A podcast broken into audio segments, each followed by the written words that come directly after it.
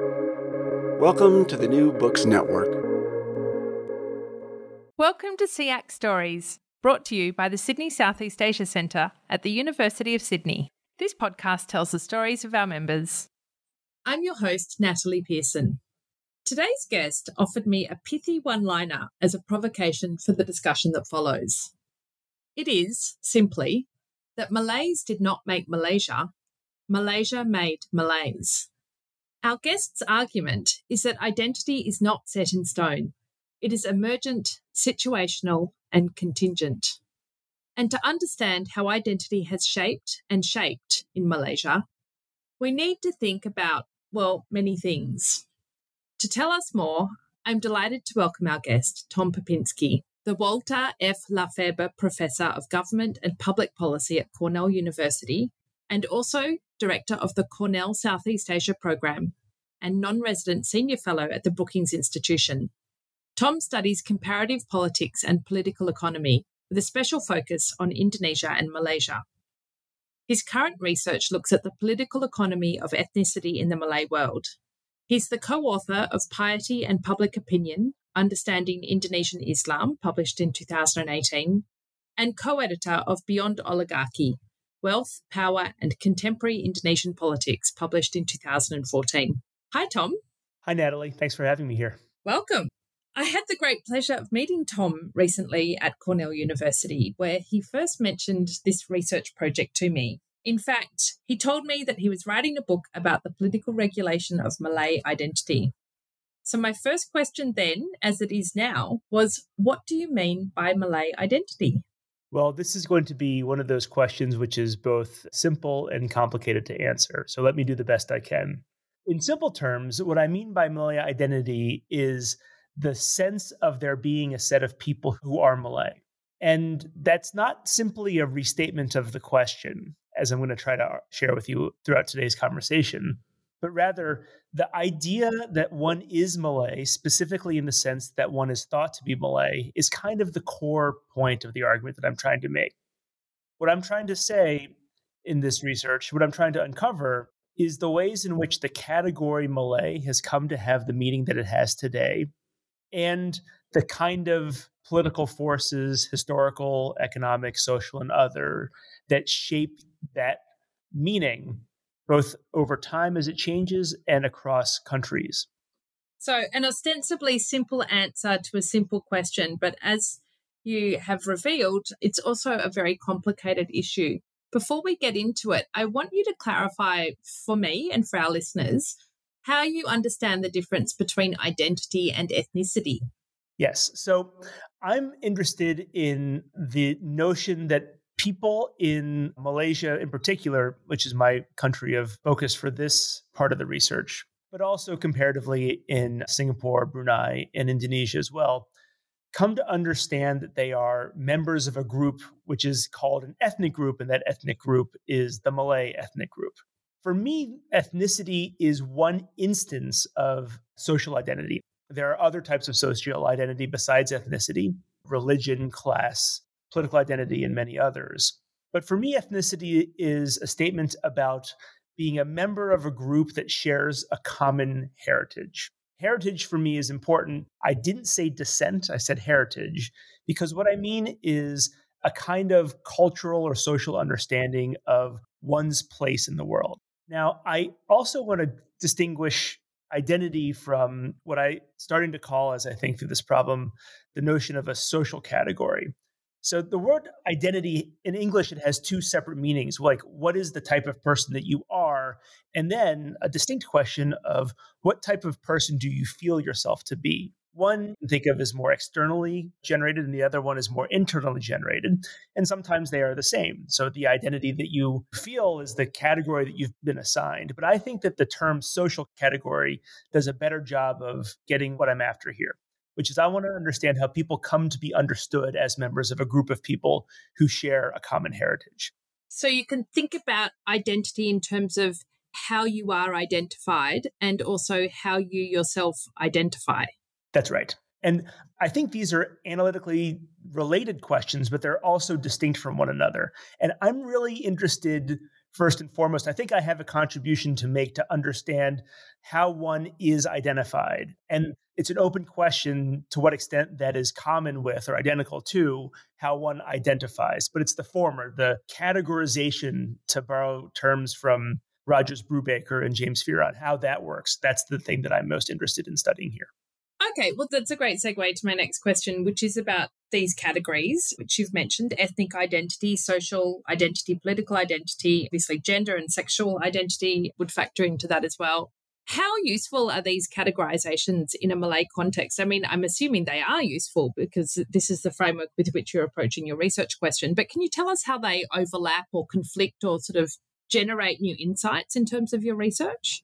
Sure. I think these are useful because these are the terms that Malaysians and others in the Malay world use to describe themselves. I've often thought that my own understanding of Malaysia must be, in some sense, fundamentally shaped by my first experience in Malaysia, like my literal first experience at Kuala Lumpur International Airport. Having never been in Malaysia before, but just having arrived from Jakarta, I got into a taxi cab and asked the driver in my sort of Indonesian accented Malay to take me to my hotel. And the driver refused to respond to me in, in Malay. He wanted to respond to me in English. That seemed like a very trivial interaction. And the reason why he wanted to speak to me in English rather than Malay, I, I came to understand through the course of the conversation, is not that he didn't speak Malay, but rather because he was he identified as Chinese Malaysian. And this sort of very mundane interaction taught me something which I think is important and I think is general across Malaysian politics and society, certainly in the peninsula, that this is just a task that ordinary people engage in almost without thought many, many times during the day. The idea of placing oneself or placing others in categories in Malaysia in particular, what type, what ethnic group are you a member of is a is a very salient question. In particular, I, I will keep emphasizing I'm focusing here on the peninsula rather than Sabah Sarawak, where the dynamics are very different.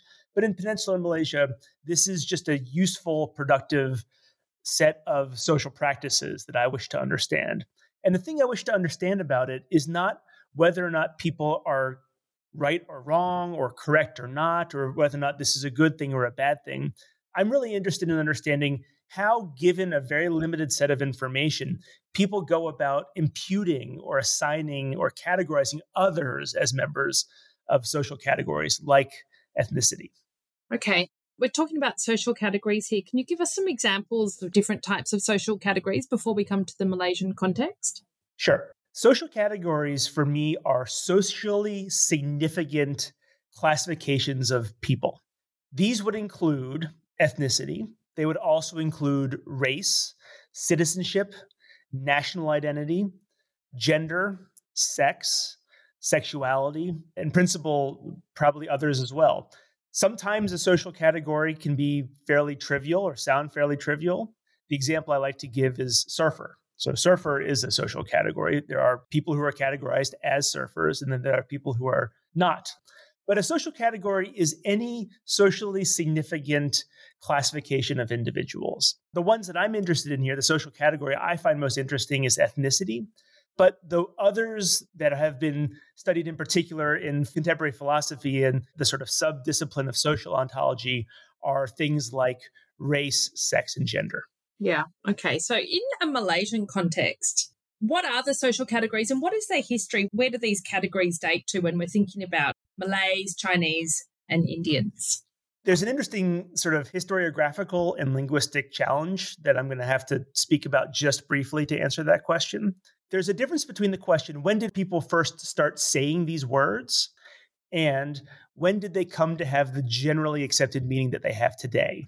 So we know that the words like Malay date at least to the time of Ptolemy. So almost 2,000 years. We have some record of people using a word like Malay to describe this place.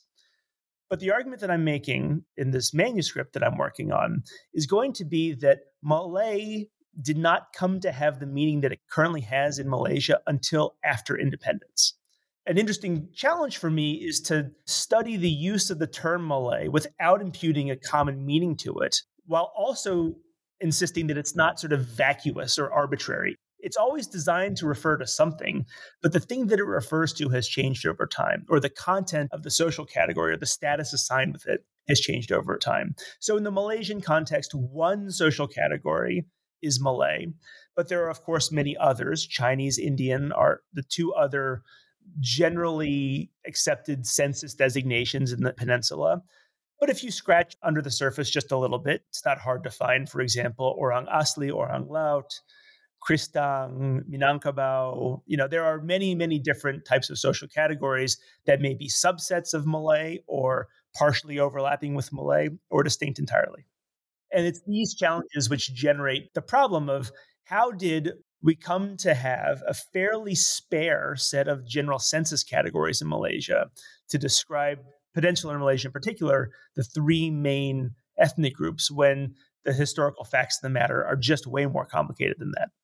Yeah, well, I mean, why is that? Were these categories sort of always destined to be the three categories that you ended up with on the census? How were the decisions made? I mean, were they purely practical about what to include as a social category and what to leave out? Or how are you factoring in the sort of political and economic reasons for the emergence of these three distinct dominating categories?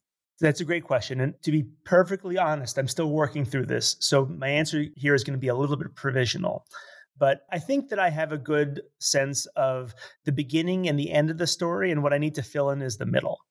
The end of the story is I am going to argue in this manuscript that the post colonial emergent political order of the Federation of Malaya was established as an alternative to the Malayan Union Scheme, as it was called at the time, that was designed to organize Malaysian politics along ethnic lines, and in particular by naming political parties, the three political parties that were most amenable to the parting British colonial regime, to name political parties after ethnic groups. Now, once you decide that political parties have an ethnic constituency, you also have to invent a set of rules or a set of instructions for knowing which of the parties is the one for you, which is the ethnic group that you're a member of, and therefore, how do we assign individuals to political parties?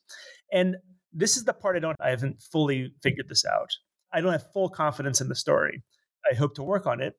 Was that the membership of UMNO, the United Malays National Organization, during its founding, its first general meeting, they probably had to have a discussion about who was going to be allowed to be members of this group. We know that it was deliberately meant to be inclusive of non-Chinese, non-Indian citizens of the peninsula who were not may not have identified themselves as Malay. And we also know that many of the elite figures were of mixed backgrounds. Arab Malays, in particular in Singapore, were main players in this. And so I believe that the story of how this category came to have the meaning that it has emerged in the process of forging an independent Malaya at the time, Malaysia later, and that process involved creating the political vehicles that were designed to recognize the aspirations of, of the Malayan people. And it's in that politics where these categories get decided. And then I have a an account about how that has had unintended consequences going forward. The first most important thing to remember about the social category Malay in Malaysia is that it does not depend in the first instance on ancestry or genealogy. It often does, but the Constitution defines Malay without reference to genealogy, solely with reference to religion, custom, and language. And I suspect that the reason why it does that is that that is the arrangement that would have incorporated most of the people who have come to be understood as Malay today. That's really interesting. And I was going to ask you, you know, without referring to the recent general election, but what are the long term ramifications of how Malayness was conceptualized around the time of independence? And in particular, who was incentivized to shape and change and construct these different concepts of identity? These are great questions. I have so much to tell you about the most recent election. Without boring you with all the details and the things that I think about, one thing that I settled upon when I was first kicking around this project in 2015, 2016. I think perhaps when you and I first met at the ANU at the ASAA conference, I was presenting an early version of this. And I was I was trying to make the argument at the time that Malay is an interesting social category in Malaysia because it is held to be the obvious indigenous population of Malaysia, and yet it's not defined as such. It's defined via things that you and I could do. We could convert to Islam, we could habitually follow Malay custom, and we could speak Malay if we wanted to. Because Malay, as so defined, is an achievable identity in this way, it means that to construct a social category that isn't open to everybody. You have to develop some barriers, right? You have to develop some ways to demarcate what one is Malay versus not. And specifically in a situation like Malaysia, in which there are political and economic consequences to how one identifies. You will remember, for example, the famous New Economic Policy, which was designed to both eliminate all, as they called it, hardcore poverty, but also to achieve economic equality across the ethnic groups of Malaysia. To do that, Malays were given special privileges that were economically consequential. Now, many people would like those privileges. So, how do you develop a set of institutions that doesn't let people just assert that they're Malays also? One thing that I think becomes particularly important here is the regulation of religion, which is, as your listeners may know, a very central part of Malaysian politics also. The fact that the Malaysian constitution defines all Malays as Muslims to identify as Malay, one must be a Muslim. And this is something the government tracks. And you can convert to Islam, but it is very hard to convert out of it under Malaysian law. This is the type of consequence for the regulation of religion, which I don't think anybody sat down and planned out. But I think the emerging cleavage structure after GE 15 in Malaysia is one that distinguishes basically Islamist interests and Malay national interests on the one hand, from a sort of multi ethnic, multi religious coalition, which is the coalition led by Anwar. So it is creating a type of politics which is not any longer strictly about Malayness, it's about Islam. I don't want to get distracted by the election, even though I'm very interested in what you have to say about it. I did want to ask you about a statement you made that we can study ethnic identities in a principled way by treating ethnicity as a social convention. What do you mean by principled manner here? As I've been reading for this project, I've been struck by two observations. One is just how much of the kind of primordialist literature is out there in the world. So, primordialists, by this I mean the type of analysis of ethnicity, race, and other categories, which says that people are born as a member of a community. This is a historical fact about them, it's an objective thing. And many people in the 19th century in particular, there's a like romantic era conceptualizations of like the Ukrainian people are this and the Hungarian people are this and these are sort of primordial sentiments that are that are attached to individuals. So I'm struck by that. I'm also struck by the fact that really nobody believes this anymore and instead, we've replaced it with what I consider to be a true but vacuous alternative, which is constructivism. I say vacuous because constructivists are very good at observing that social categories like ethnicity are socially constructed. And I agree that they are correct in saying this. But social constructivists, because they're concerned to differentiate themselves from primordialists or essentialists, they tend to not tell you very carefully what ethnic identities are constructed out of. The reason why you might not want to do this if you're a constructivist is because it can sound like you're just being a primordialist. It sounds like you're like re-importing the same false conceptual baggage into this definition. So I think that's this presents a problem for us. So scholars of ethnicity and social categories, they need to be able to refer specifically to things. Socially constructed does not mean arbitrary. It does not mean generic. It means following a particular logic. And I want to uncover that logic. So the way that I've done this is to read this literature in philosophical field of social ontology, in particular work by a philosopher named Asta, who's at Duke University, a feminist philosopher, who's written a book called The Categories We Live By, which I recommend to all of you, which is designed to explain how people come to inhabit or be classified as members of these social categories. And what she argues is that one is a member of a social category just in case they are accorded a certain social status. It can be good or it can be bad or high or low based on either a feature or a behavior. And so that is just a convention. The term that I use to describe that is a convention, not like a academic convention, but like a, a convention, like a repeated way of being or acting in specific situations. And so I think that we can study these processes of social categorization by treating them as conventions through which individuals accord others status based on their features or behaviors. That's what I mean by a principled way to study ethnicity and other social categories. And I think in answering that question, you've sort of also answered my question about what sort of methodologies you're using to examine this question of the politics of identity, of ethnicity and identity in the Malay world. Is there anything you'd like to add in terms of methodology? It seems to me a very slippery question you've set yourself. And as you said, you've got the beginning and the end, but you're still working on the middle bit. Are you confident that you can tackle it? My confidence is 75% that I can tackle it. Most of what I'm doing for this project is reading.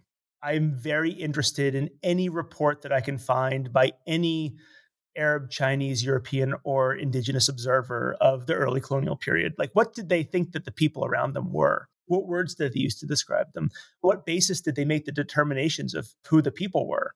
When you look at the, for example, early accounts of Portuguese Malacca, you hear that there were four Shah Bandars and they represented four different groups. Who were the groups? And what were Japanese can were they part of? Was there a separate category for people from Sri Lanka versus other parts of South Asia? These are all just like facts that I want to learn. And I can only do that by reading the histories. Another thing that I draw on is my experience as somebody who's lived and worked and studied Malaysia for for a while now. I think that I have the ability to describe what other people would also describe about the kind of ever presence of this form of social categorization. Just look at the way that parties compete in elections in Malaysia. They organize themselves on ethnic lines, and if they don't, they are accused of doing so anyway. I'm thinking here of DAP and PKR. And then the third methodology that I use is I use surveys and statistical analysis. I'm careful in doing this you know, data don't speak for themselves, and quantitative data are a social product also. The part that I've been working on this past month is using computational tools for natural language processing to develop a way to cluster open ended survey responses. I had a survey firm in Malaysia and then another one in Indonesia ask people, like, what comes to mind when I say the word Malay to you? What comes to mind when I say the word Chinese? I didn't give them any instructions about what they were supposed to say. I didn't prejudge the responses. I didn't give them a set of boxes to tick one, tick two, something like that. I just asked them what comes to mind. And then by using natural language processing tools, I was able to show, and I think it's pretty remarkable how effective this is. When people in Malaysia talk about the things that come to mind when they hear the word Malay, they say religion, language, and culture. When they answer that question in Indonesia, that's not the answer that they give if I do nothing else, I would like to explain why that difference exists. What is the answer they give in Indonesia? You have to tell us that now. Oh, the answer is it's a lot more varied what the answers are, but more frequently they will talk about Islam, in a, but in a different way. They will also talk more about appearance and locality. So they will talk about the place that they're supposed to be from, like the part of Indonesia they're supposed to be from. They'll talk about what they look like, which is something that Malaysian respondents are very reluctant to do when talking about what a Malay is, because if they did that, they'd give up the game, that there is no way to visually classify a Malay. So phenotype isn't really an issue there. And also, I asked them the same thing about what comes to mind when I say the word Chinese to you. And they give a different set of responses. And that too varies between Malaysia and Indonesia. In Malaysia in particular, the words that form the responses to those questions are overwhelmingly about selfishness and business. And the other thing that is often said is peg, Bobby. That is not used in Indonesia. So even two different groups which face at the very highest level the same sort of biases and prejudices in the two countries, the everyday understanding of what that category means is still not the same. And that's interesting to me. Look, it is really interesting, and we wish you the best of luck in figuring out the middle part and finalizing this manuscript in due course. Please keep us posted. I do want to end by asking you about the implications of this research more broadly. You know, it's always really wonderful to see it, research that is developed from Southeast Asian studies has something to tell us about how the wider world works. how does this particular research project contribute to global conversations about identity politics? If I'm lucky, if I get this right, my aspiration is for this to contribute at a very fundamental way to those global conversations. It's not just a Malaysian or a, a Malay world or a Southeast Asian problem to determine what groups members are part of. A lot of this research project has been personally revealing for me because I've asked myself questions like, well, what group am I a part of? In what sense am I a member of that group? In the United States context, these are very fraught issues. Your listeners may be interested in learning about a very serious controversy in philosophy in the mid 2010s, known to some people as the Tuvel Affair, T U V E L. This was occasioned by a feminist philosopher who wrote an essay in a prominent feminist philosophy journal that asked, well, if transgenderism is a thing, why isn't transracialism a thing? And even posing that question proved so provocative and so challenging to established understandings of social categories that she faced a demand for it to be withdrawn even posing the questions and there's a there's a whole interesting set of things going on there but i want to be clear i am writing this because i care a lot about the malay world and i want to get this right but i also insist that what we learn from the malay world is relevant to us it's not just relevant it's no different whatsoever and in fact, I have a sentence in which may have to be struck at some later date, in which I argue that the lessons from the Malay world are not particular to the Malay world. They are general, and I mean them to apply universally. So the problems that I am identifying here, I think, are problems that are found across the world, and they've been found throughout history. And I think that there's a close by mentioning a good articulation of this point is by Maznah Mohamad and uh, Khairudin Aljunied. They have a this book called Melayu, you know, the Malay word for Malay, where they entertain a bunch of interesting reflections on things like politics and poetics and the emergence of a category like Malay. And what they argue is that in their analysis, many Westerners look at the category Malay and conclude that it's arbitrary and fictional and made up in some sense, and therefore it's not really real. It doesn't really refer to anything. And they make the point that may be true, but that is equally true of any other ethnic category anywhere in the world. And so I really think that they've articulated better than I can hope to do the value of studying Malay. It's not just because it matters there or for them, although it does, it matters for all of us you know, if that sentence about the universal lessons you can draw from this study does get struck from your manuscript, at least you've had the chance to say it on the SSEAC Stories podcast. Thank you so much for joining us, Tom. It's such an interesting question and project, and we wish you all the best with it. Thank you so much for having me. It's been my great pleasure. You've been listening to SSEAC Stories, brought to you by the Sydney Southeast Asia Centre at the University of Sydney. Make sure to keep up with all our SSEAC Stories podcasts by following us on your favourite podcasting app. If you like the show, please rate and review it on Apple Podcasts. Every positive review helps new listeners find the show. And of course, let your friends know about us on social media.